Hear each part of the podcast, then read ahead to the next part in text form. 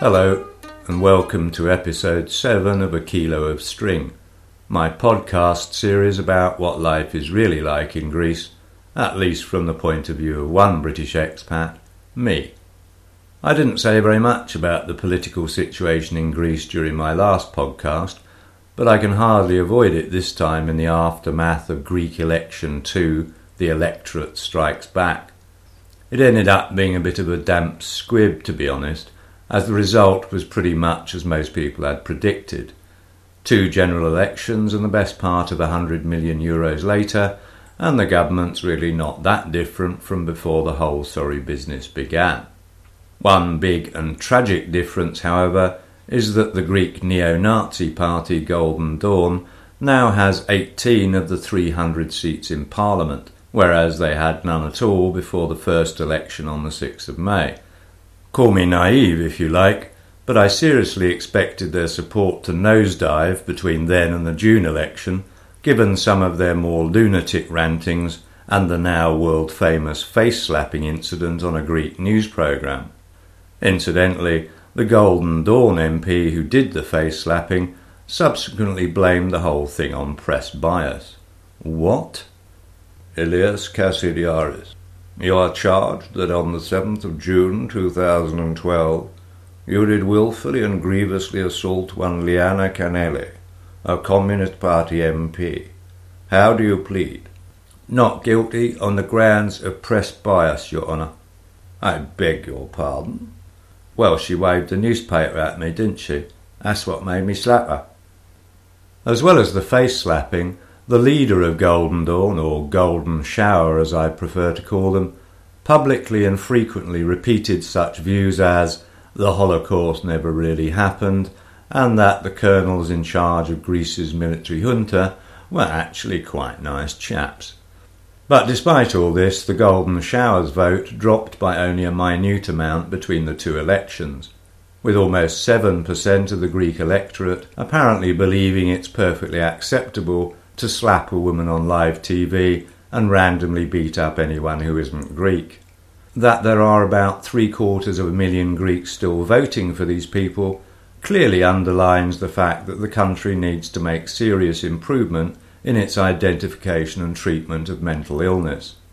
And speaking of illness, the new Greek government hasn't exactly got off to a flying start, with both the Prime Minister, Adonis Samaras, and Finance Minister Vassilis Rapanos both hospitalised almost immediately after the election and therefore unable to attend a vital E U summit in Brussels.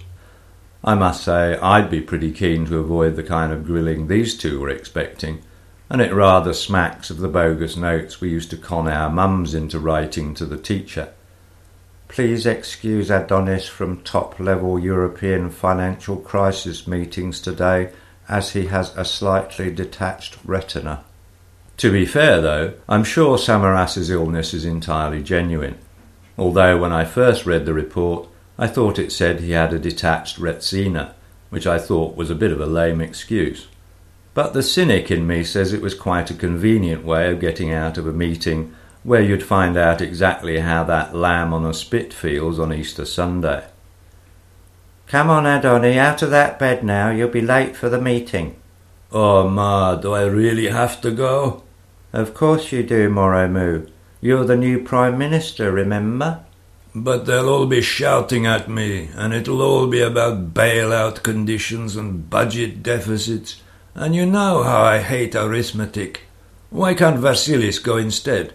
He's the Finance Minister after all. He can't. His mother just phoned and said he has a tummy upset. What? The lying bastard. I saw him last night and there was nothing wrong with him. Language, Adoni. Now come on, I've made your favourite breakfast. It's so unfair. I bet Venizelos' mum would... Wait a minute, I have an idea. Adoni, what are you doing? Why are you beating yourself on the back of the head with a very large book? Ah, that's got it.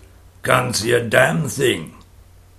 What will happen with Greece's economic crisis over the next few weeks and months is anybody's guess, and particularly, of course, whether Greece will leave or be kicked out of the Eurozone. Many so-called experts have said that this might be the best thing for the country and have made comparisons with Argentina's dramatically improved financial situation after it stuck two fingers up to its creditors and the I M F and unpegged the peso from the U S dollar. I'm no economist, so I had no idea if this kind of thing would work for Greece or not. If it did, though, my biggest fear is that somebody would then produce some dreadful musical with Elena Paparizou singing hit songs from the show like "Don't Cry for Me, Angela Merkel." Mentioning Argentina puts me in mind of, no, not the Falklands. I'm talking about Diego Maradona's Hand of God goal, which illegally knocked England out of the nineteen eighty-six World Cup. Which in turn brings me rather neatly, I think, to the subject of Euro two thousand twelve.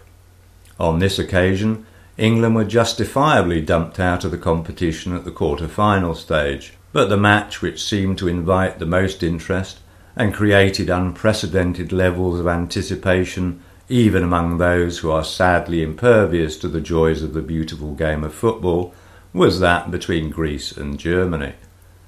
They say you shouldn't mix sport and politics, but on this occasion it was impossible to divorce the two, as this extract from the B B C's post-match discussion clearly demonstrates. "So, Germany four, Greece two. It was never going to be an easy one for Greece, though, was it, Alan?" "Aye, Gary, especially as they only had eight players on the pitch, because Angela Merkel insisted they reduce their team by thirty percent to comply with E U bailout conditions. And of course they were without two of their star players, Samaras with an eye injury and Rapanos with a stomach upset." "Aye, Gary, but it's been rumoured that Samaras's eye injury was self-inflicted and Rapanos was just shamming. My guess is they probably didn't want another thrashing at the hands of the Germans." "Unusual formation adopted by Germany, wouldn't you say, Alan?" "Nobody on the left at all. Centre or right's all they seem to have." "Strange that Greece's right wing didn't exploit the gap, then."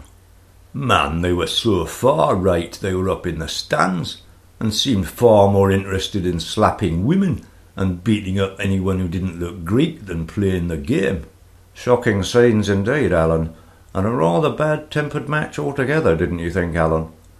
"Aye, Gary, plenty of yellow cards, and most of them to Greece for time-wasting. Constantly arguing amongst themselves about who should take a free kick, who should be on the left or the right. And then Greece's Papandreou being sent off, of course. Correct decision, Alan?" "No doubt about it, Gary. Greece were awarded a penalty fair and square, but in a game at this level you just cannot allow players to hold a referendum over who's going to take it whenever they feel like it." "And an awful lot of diving in this game too, Alan." "Aye, Gary, terrible. And I'd single out three players in particular. Every few minutes, F T S E, NASDAQ or Nikkei would take a dive, and often all at the same time." "And finally, Alan, any sympathy for Greece's veteran left-winger PASOK?" "Well, what can you say, Gary?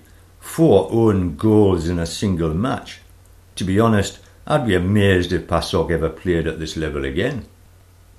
I was about to say that's more than enough politics and sport for this episode, but I've just heard that Vassilis Rapanos has just resigned as Greece's new finance minister and will be replaced by Yanis Stournaras. Interestingly, this is one of the people involved in negotiating Greece's entry into the Eurozone in the first place, when more than a few untruths were told about the country's financial position. Seems like a good choice then. It's also just been reported that another member of the cabinet has resigned five days after taking office. The words rats and sinking ships spring to mind. OK, that really is enough politics. And I've just got time to tell you a bit about the wedding I went to on Kefalonia that I mentioned in the last podcast. It all went very well, thanks, and a great time was had by one and all. But there was one particular incident that struck me as interesting concerning Greek marriage traditions. On the morning of the wedding, the young woman who was serving the bridegroom his breakfast suddenly slapped him round the face, apparently for good luck.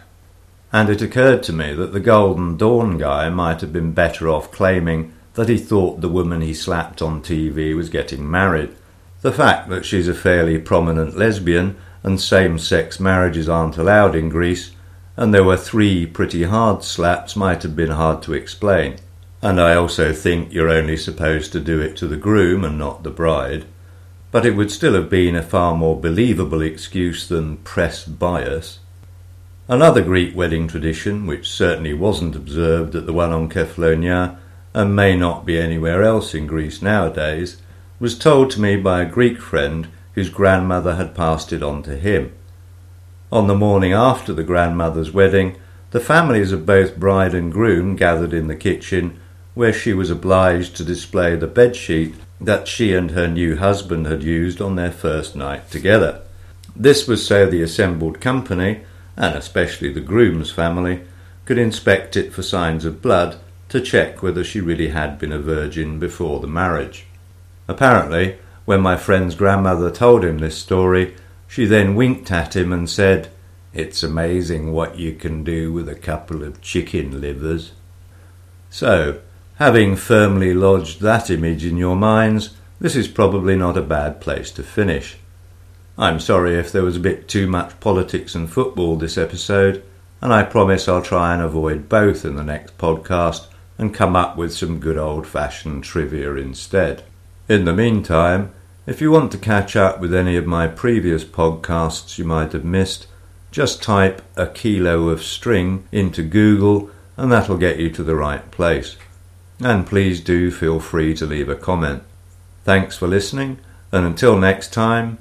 Oh, sorry, I almost forgot.